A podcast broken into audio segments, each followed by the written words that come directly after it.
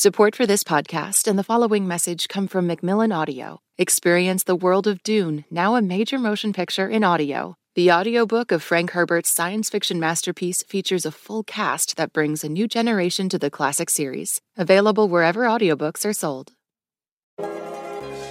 Bullseye with Jesse Thorn is a production of MaximumFun.org and is distributed by NPR.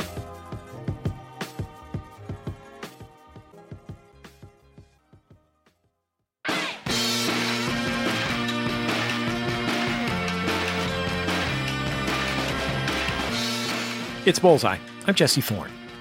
Do you know what a huipil is? You've probably seen one at some point. They're ubiquitous in a lot of Mexico and Central America. Here in LA, you see them on the street all the time. It's a sort of blouse, sometimes longer, like a dress. If you imagine it flat on a table, it is long and rectangular with a hole in the middle. The hole is for the head, the sides flap down on your front and back. Sometimes they're closed below the arms simple, clean, and square. Or a rebozo. Have you ever heard of a rebozo? It's one long length of fabric.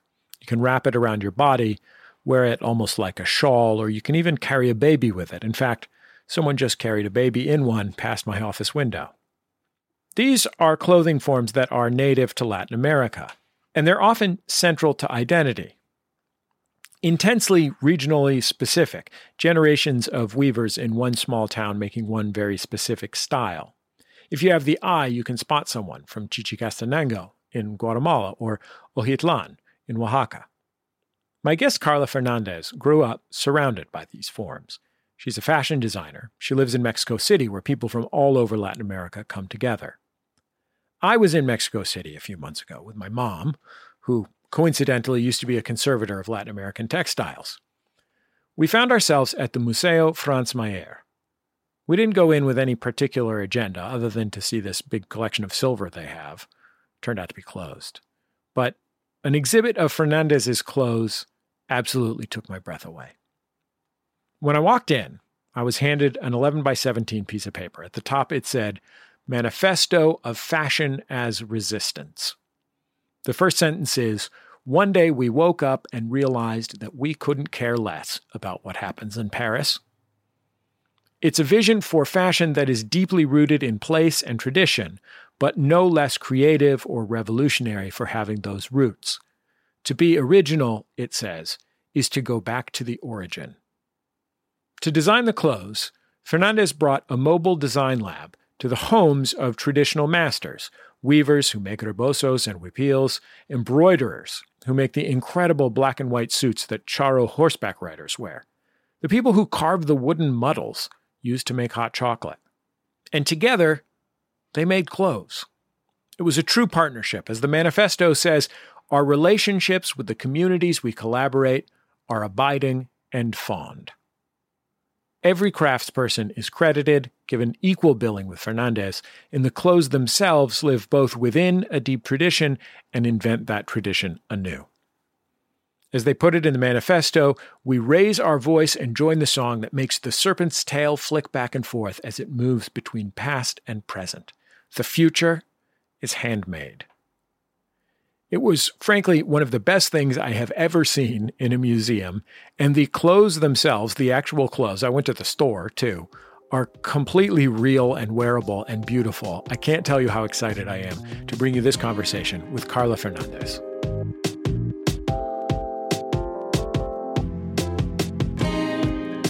Carla Fernandez, welcome to Bullseye. I'm so happy to have you on the show. I'm so happy that you could make it. Thank you, Jesse. I'm very happy to be here as well. it sounded like you got caught in some airplane trouble on the way in, so thank you. Yes, we had a big storm yesterday, so I almost couldn't land, but here I am. Happy to be with you. Did you always want to make clothes? I think um, the answer is yes. I always wanted to make clothing. I when I was very young, I started to make my own clothes. They usually came very, very wide, and you could fit two Carlas in the same pants. But um, at, the, at, the, at the very, very early stage of my life, I made my own clothing, and this continues to be what I love to do Who helped you learn to do it? Well, at the beginning, it was just um, I was copying pants, like the patterns. I would put them flat on a table, and I will copy the pattern. And and you know, when you're very young, you just try to make your best effort, and um, and obviously, it all went the other way around. And then I wanted to study fashion, but I couldn't because there was not a degree on fashion in Mexico. So what I did is I studied art history at La Universidad Iberoamericana, and then I made a degree at La Universidad eh, Ibero-Mexicana on being a seamstress with an amazing seamstress that was part of the atelier of Balenciaga. So I would study in the morning to get my degree of um, fashion history and then in the evenings, I would pay my classes of seamstress, giving a class of um, the history of dress. And I would complete. So I had all day long studying and then working as well for museums to pay my apartment. You grew up in Mexico City, but you had family in northern Mexico. Where did you buy clothes or where did your family buy clothes? I was born in Saltillo, Coahuila, that it's the border with Texas. And my family still now, we enjoy very much to cross the border and find like secondhand vintage clothing. And um, that's how I grew up, you know, like with um, with this vision of a second hand clothing being the most cool and amazing clothes. And then on the other side, my, my father used to take us to the south of Mexico and uh, mainly where the indigenous communities are based uh, because he was the director of the museums of um, the Institute of Anthropology. So I would knew my country very, very well. And I would mix the amazing clothing that I would uh, buy in the South with the vintage clothing that I would see in the thrift stores or in the Salvation Army clothes uh, in the north of Mexico. Sometimes people ask me now, like, why do you have a story? You're a radio host, like, work on your podcasts. And for me, like, since I was 15 years old, I was buying clothes at the thrift store. and that's how I got my spending money, you know? like back then it was the 90s in San Francisco, so it was uh, you know, clothes from the 40s. It was swing clothes. But what did you like to buy in a Salvation Army in in San Antonio or wherever? Oof, I started buying clothing that I could easily cut out and make new clothes from it. That was also like the 90s and um, late 80s so it was very fun to cut up like the sleeves and make the sleeves some um, pants or to make more sleeves than usually has or just to, you know like it was so fun and uh, colorful and um, and magical to just uh, cut up and sew together and that's how this story began of our fashion house you mentioned that your father's work often took your family to southern Mexico. Your father was uh, director of the National Museum of Anthropology in Mexico City, which is one of the greatest museums in the world. And I was really surprised to read about him. So I learned that first. And then I learned afterwards that your parents met in college and your father is or, or was Cuban. Um, so, how did your dad come to be so passionate about the anthropology of Mexico coming from Cuba? Well, my father left, his family left Cuba with the revolution. He was very, very young. At that time. He was um, 15 years old when he left and my my grandparents stayed in Cuba until all the kids they had eight kids. My father was the youngest.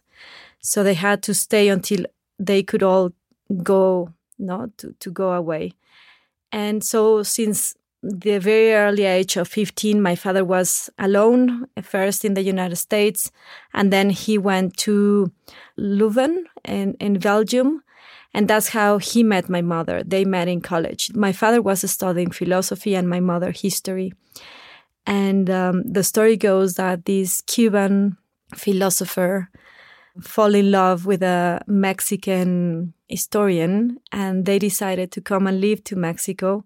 And my father was um, an amazing museographer. He made museum design museums or museum design.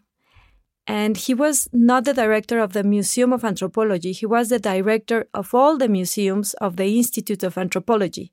So he was the director of this museum that we're talking about, but also to all the other museums around Mexico that belong to the Anthropology Museum. So that's why he took us far away to the south, to the center, and also to the north of Mexico. What's something that you remember seeing when you were visiting southern Mexico as a kid? Well, of course, my father was, um, you know, focused on the pyramids and on the anthropological uh, way. So my father was taking us to the pyramids and to see the museums that are together with the pyramids. But I, what I was very surprised is to see the amazing clothing and culture of um, the indigenous communities that live, you know, and surround these pyramids. We have to remember that Mexico has 68 living languages with their uh, dialects between them. And so Mexico is a, a very rich country in terms of uh, cultural diversity in indigenous communities. And I was completely amazed of the elegance and the beauty of all these dresses. And I was looking at myself quite boring and just, you know, like uh, I just could compare them with um, the pasarelas, the catwalks in the main fashion cities in the world. What's an example of a textile or a garment that you saw when you were a kid that made a big impression? Well, maybe in San Juan Chamula, they weave on backstrap loom and uh, they weave on uh, wool which is a it's a beautiful also story because they don't eat the sheep in exchange for the wool, so it's a quiet uh, balance um, interchange between the animal and the and the weaver. And when I met first Cecilia and her family, we were inside of the house and they have like this beautiful enredo, which is a wraparound skirt, dyed with mud that is an intense black but when they went out of their house and the sun, you know, like uh, shine on the skirt, you had like these beautiful threads, metal threads that they were like the rays of the sun. And it was just fantastic to see the use of color, the use of the shine, and in such a sober and uh, elegant piece, you know. So I think Mexico is one of these countries that you can use color, you can use metal threads, and still be the most elegant use of color that you can imagine. We've got to go to a quick break. When we come back, more with Carla Fernandez. Stay with us. It's Bullseye from MaximumFun.org and NPR. This message comes from NPR sponsor Teladoc Health. There are lots of reasons for wanting to be healthy family, work, living a fuller life. Teladoc Health understands. Whether you have diabetes, high blood pressure, or just need to manage your weight, Teladoc Health can help. Visit teladochealth.com slash what's your why for more information. That's T-E-L-A-D-O-C health slash what's your why. This message comes from Apple Card. You earn up to 3% daily cash on every purchase. That's 3% on products at Apple, 2% on all other Apple Card with Apple Pay purchases, and 1% on anything you buy with your titanium Apple Card or virtual card number. Visit apple.co slash card calculator to see how much you can earn. Apple Card issued by Goldman Sachs Bank USA, Salt Lake City branch. Subject to credit approval. Terms apply. Support for NPR comes from FX with Shogun an original series based on the novel by James Clavell. FX's Shogun is an epic saga of war, passion, and power set in feudal Japan, starring Hiroyuki Sanada and Anna Sawai. now streaming on Hulu. This message comes from the Kresge Foundation. Established 100 years ago, the Kresge Foundation works to expand equity and opportunity in cities across America. A century of impact, a future of opportunity. More at kresge.org.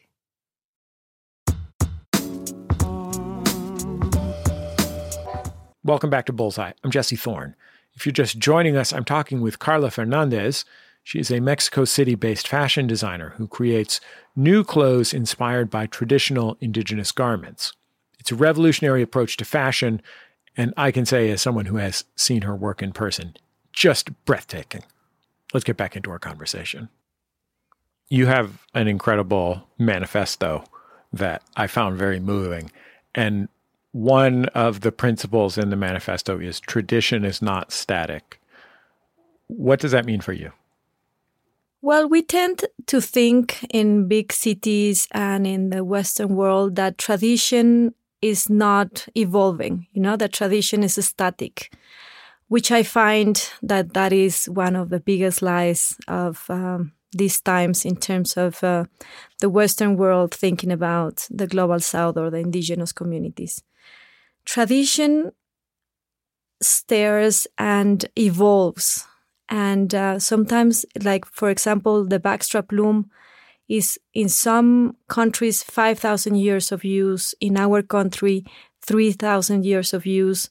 And this evolution, quiet and intelligent and slow evolution that brings us these beautiful techniques and these beautiful fabrics, of course they are um, contemporary, you know, and of course they are very, very clever and they have the balance and the beauty of uh, humans and nature and the community. So it's very interesting, and uh, that's why it's one of the most um, strong points of our manifesto to say that um, tradition is not static, and we also say that fashion is not ephemeral. What I love about the idea that tradition is not static is that working with textiles and designs that are hundreds and sometimes thousands of years old, or at least have hundreds and thousands of years of history, um, it would be very easy to say that the traditional way of making this is the only way of making this, and this is the definition of the traditional way of making this.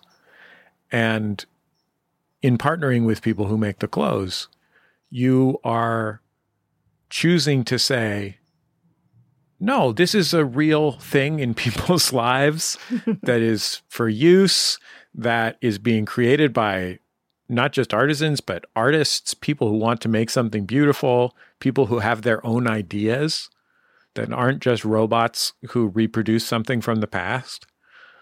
And that's not a choice that you hear often either from new fashion designers or from people who care about folk art.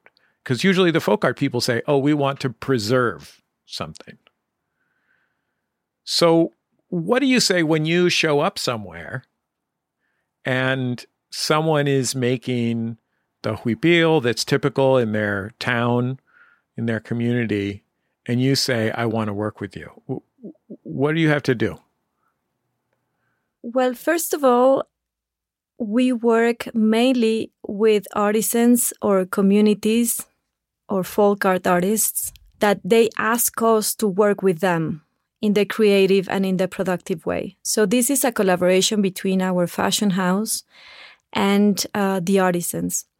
So for us is very important because that changes a lot the way of uh, the creation and um, we have a mobile lab that is called Taller Flora that we sit down with the artisans and together we create, obviously, always keeping um, the traditional technique, but making new designs. And at least in Mexico, if you go to the um, cities or to the comunidades where artisans live, they're super innovative. They are always creating new stuff.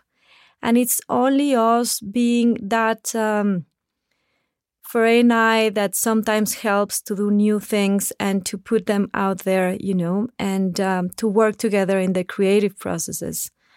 But Mexico, it's a very powerful country in terms of creation. And that is because of the indigenous communities that are always, you know, using maybe uh, these techniques that have hundreds of thousands of years, but always, always doing new designs, thinking differently, uh, dressing every year in a different color, making a new embroidery or a brocade. It's quite moving all the time. Every day, you will be amazed by the surprise of a new design in the community. Let's talk about a few of the forms of clothing that are popular and have long histories in Mexico specifically. Can you tell me first what a huipil is? Yes, a huipil it's what we can say that it's like a long tunic or it can be long or short depending on the region depending on how hot is the, the climate in that region. But it's kind of the the dress you know and um, it's pretty geometric. One of your principles is what you call square root and a huipil is a perfect example of a Mexican garment that is made from squareness. Yes. squareness is not a word, but I don't have a better one. A huipil is a rectangular shape that goes over the body with the hole in the middle. That's correct. Functionally. Why do you think it's important that that garment and other Mexican garments that we might talk about soon are square and not curved? Because we have an endemic way of making clothing, and that belongs to the patterning that comes from squares and rectangles. Of course, there's many other countries in the world and First Nations in the world that use this squareness of uh, taking the pieces that come out from the loom, the textiles that of course they are rectangular, and then put them together and make either the sari, the kimono, uh, the huipil, and it goes on and on. But what happened in Mexico was that during the conquest, the Spanish came with these tailored silhouettes that were fitted to the body. You have to see them in terms of silhouettes because the huipil used in Mexico it's all the piece or several pieces put together and in a square shape. You would not follow the shape of the body, the waist, you know, and uh, tailor it. You will see that when the Spanish came, the tailors, the helpers of the tailors were the indigenous tailors, and they kept these textiles in squares and rectangles, but they would pleat or fold to follow the shape what what was coming. In Mexico, that's why it became so different from other countries as in India or as in Thailand or many, many other countries around the world because we were mimicking um, another system of patterning, but continue to use the essence of the squares and rectangles of Mexican patterning let's talk ab- about another garment that is uh, endemic to Mexico. That's the rebozo. Um, can you tell me what that is? Yes, the rebozo is a piece of um, fabric that uh, you put onto your shoulders, mainly the women, and you you tie it in your chest, or you can leave it loose. It's like a shawl, like a big shawl, and um, it's a beautiful piece because when you're a baby, you are carried in a rebozo. You know, you you put your baby on the back, and then you just put the fabric around that is made specially. Well, you have a foot loom, or it can be also done in backstrap loom. And in the center of Mexico and uh, Michoacan as well, and and and San Luis, it has ikat, it has jaspe, and then also you can carry things when you go and take some wood to come and bring it to your kitchen to make a fire and and and and to be, you know, like surrounded by your family in the fire kitchen, that is taken on the rebozo. And also, when you die, you are grabbed with your favorite rebozo and then you are buried. So it's a beautiful piece that um, in Mexico is very traditional. And um, we say that it takes you from when you're a baby, you're um, born uh, recién nacido, and it takes you all the way to your life. Let's talk about one of the folk arts that is used in your designs, and that's charro. Charro is a kind of horsemanship. It's a sort of complicated, carefully coordinated. It's like almost like a horse dance, borders on horse dance, but like a, a very specialized form of, of horsemanship that's incredible to see. And the clothes that people wear when they're performing charro are a very special and incredible kind of clothing. Can can you describe what it is and, and what it looks like? The charros are we can say that like the Mexican cowboys. They're beautifully dressed. They are all tailored. This is uh, completely different from the indigenous way of making clothing. This is a tradition that comes from the north of Africa, goes to Spain, and from Spain comes here. And which what I found completely amazing is that the working clothing in Mexico, not only the charros, it's the most embellished clothing, the most intricate and the most worked on. You would see the difference between if you go to Western cities that they will put like a robe to cover your clothing down. So it's like a white robe and or a jumper. And in Mexico, as, as taking a, the charros as an example, you will embellish your suit with a leather fretwork that first is drawn by hand, glue with a corn uh, glue in the other side of the of the textile. Then, with a machine of the 1940s, you follow the line of that drawing with together with the leather. So when you turn it, you will have the leather, the line of um, the stitches that you will cut out with little scissors and it's just fantastic. And the contrast that it gives with a black wool or with a stripe gray and black wool with a silver or with a golden leather is just fabulous. And that protects the fabric not to be ripped off when you're on a horse and you have the rope and you have to lace the cow. You put it around. If you wouldn't have that uh, leather, that it could be just plain leather, but in the case of Mexico, it's just beautifully designed and, and has all these motives. Then it doesn't rips off the fabric. You know, it says no to the planned obsolescence because it's made to last.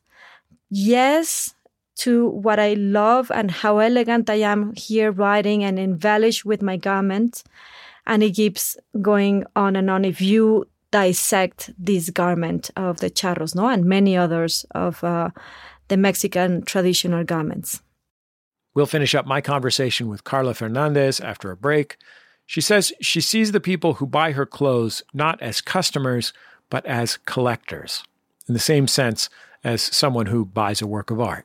We'll talk about why in just a minute. It's Bullseye from MaximumFun.org and NPR.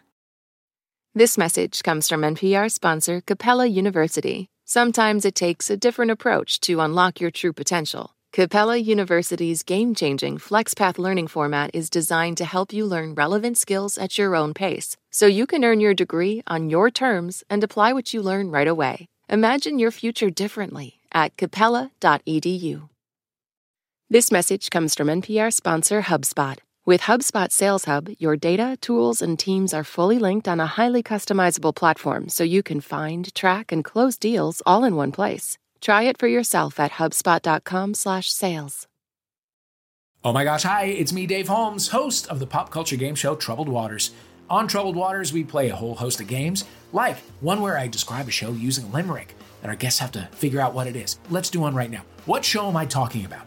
This podcast has game after game and brilliant guests who come play him. The host is named Dave. It could be your fave, so try it. Life won't be the same. Uh, a big business starring Bette Midler and Lily Tomlin. Close, but no. Oh, is it Troubled Waters, the pop culture quiz show with all your favourite comedians? Yes, Troubled Waters is the answer. To this question and all of my life's problems. Now, legally, we actually can't guarantee that, but you can find it on MaximumFun.org or wherever you get your podcasts.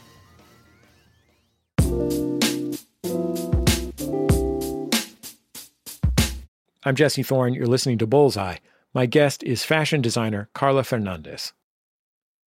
A lot of your clothes are unisex and relatively unisex.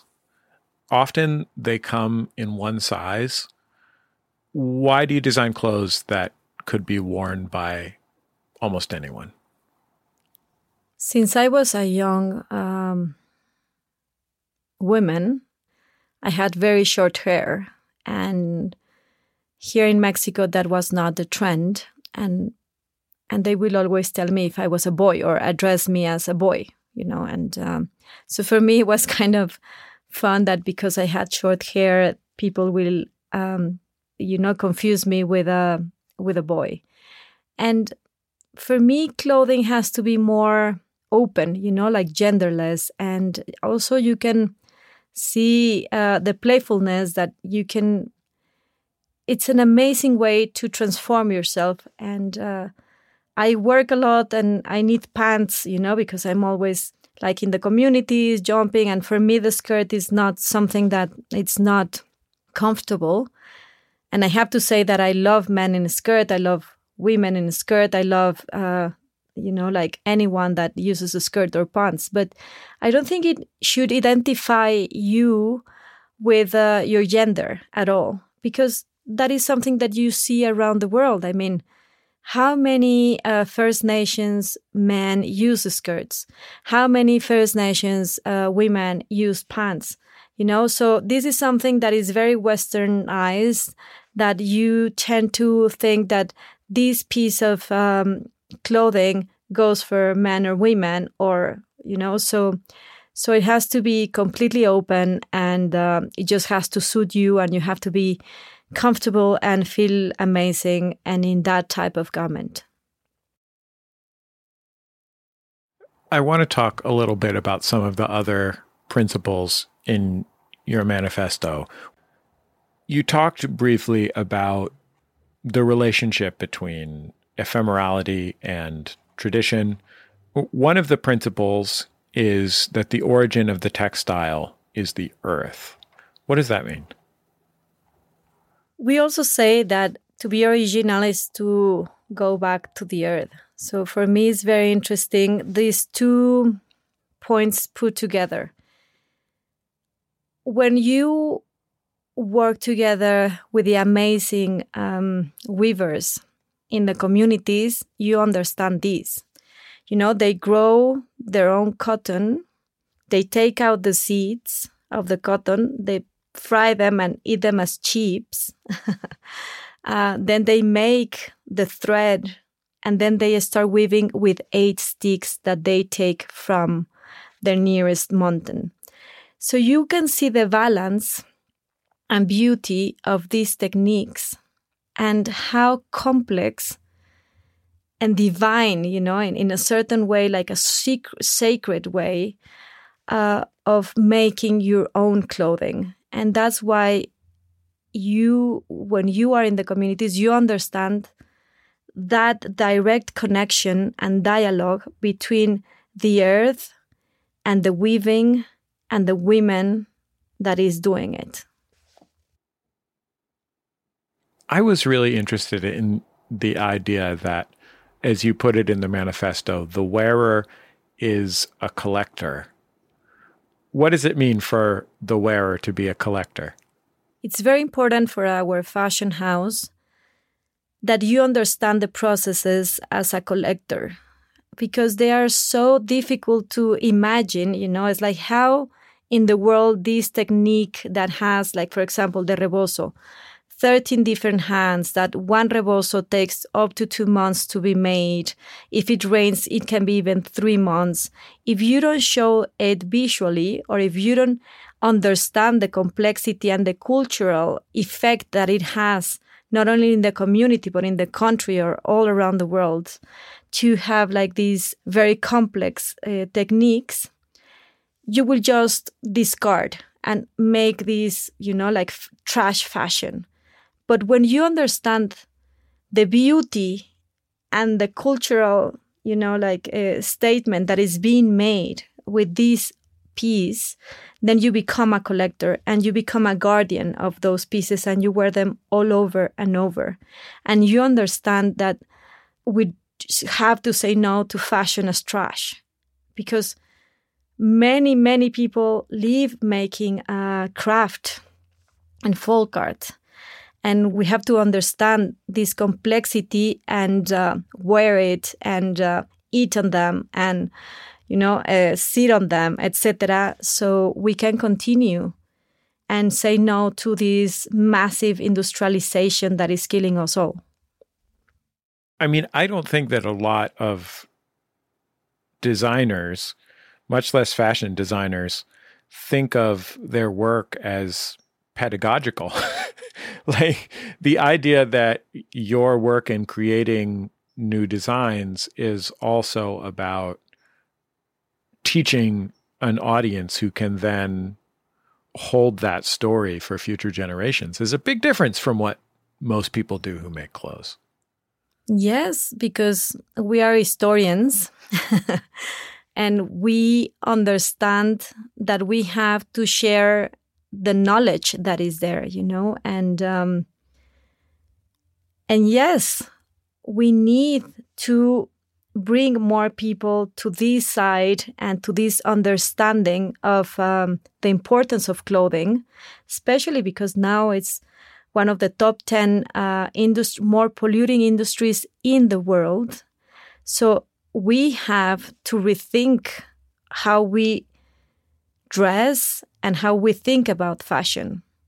It's very important for us because we all are part of this problem and we need to start talking about it as we start talking about it with uh, the problems in food and all these, you know, like slow uh, food processes, etc. So we have to go that way and start sharing our stories.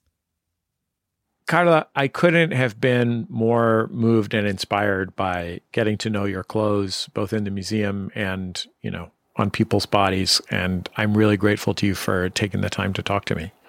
I am very thankful as well. And um, I also want to say that the exhibition that you saw here at Franz Mayer was curated by Florence Müller, who is a fantastic and amazing curator of fashion.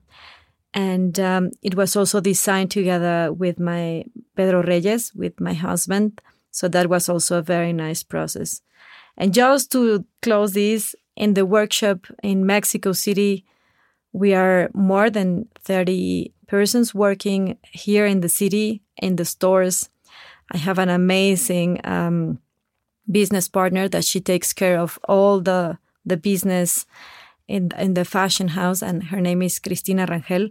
So we are a big family. Somos una gran familia, and thanks to that, we are where we are now, and and we can share more and more our clothing and our stories. Well, Carla, thank you so much. I only wish that we could send people directly the pictures of these incredibly beautiful clothes, but I hope they'll look for them. And thanks again. Thank you so much. Carla Fernández. As I said, her work is stunning. She currently has an exhibition up at the Isabella Stewart Gardner Museum in Boston that runs until February of next year. And if you happen to be traveling to Europe or live in Europe, she's also showing at La Galerie de 19M in Paris. That show runs through December 17th. And look, if you just want to buy the clothes, I mean, I can't tell you that I didn't buy some when I left that exhibition. You can go to carlafernandez.com. They are just incredible.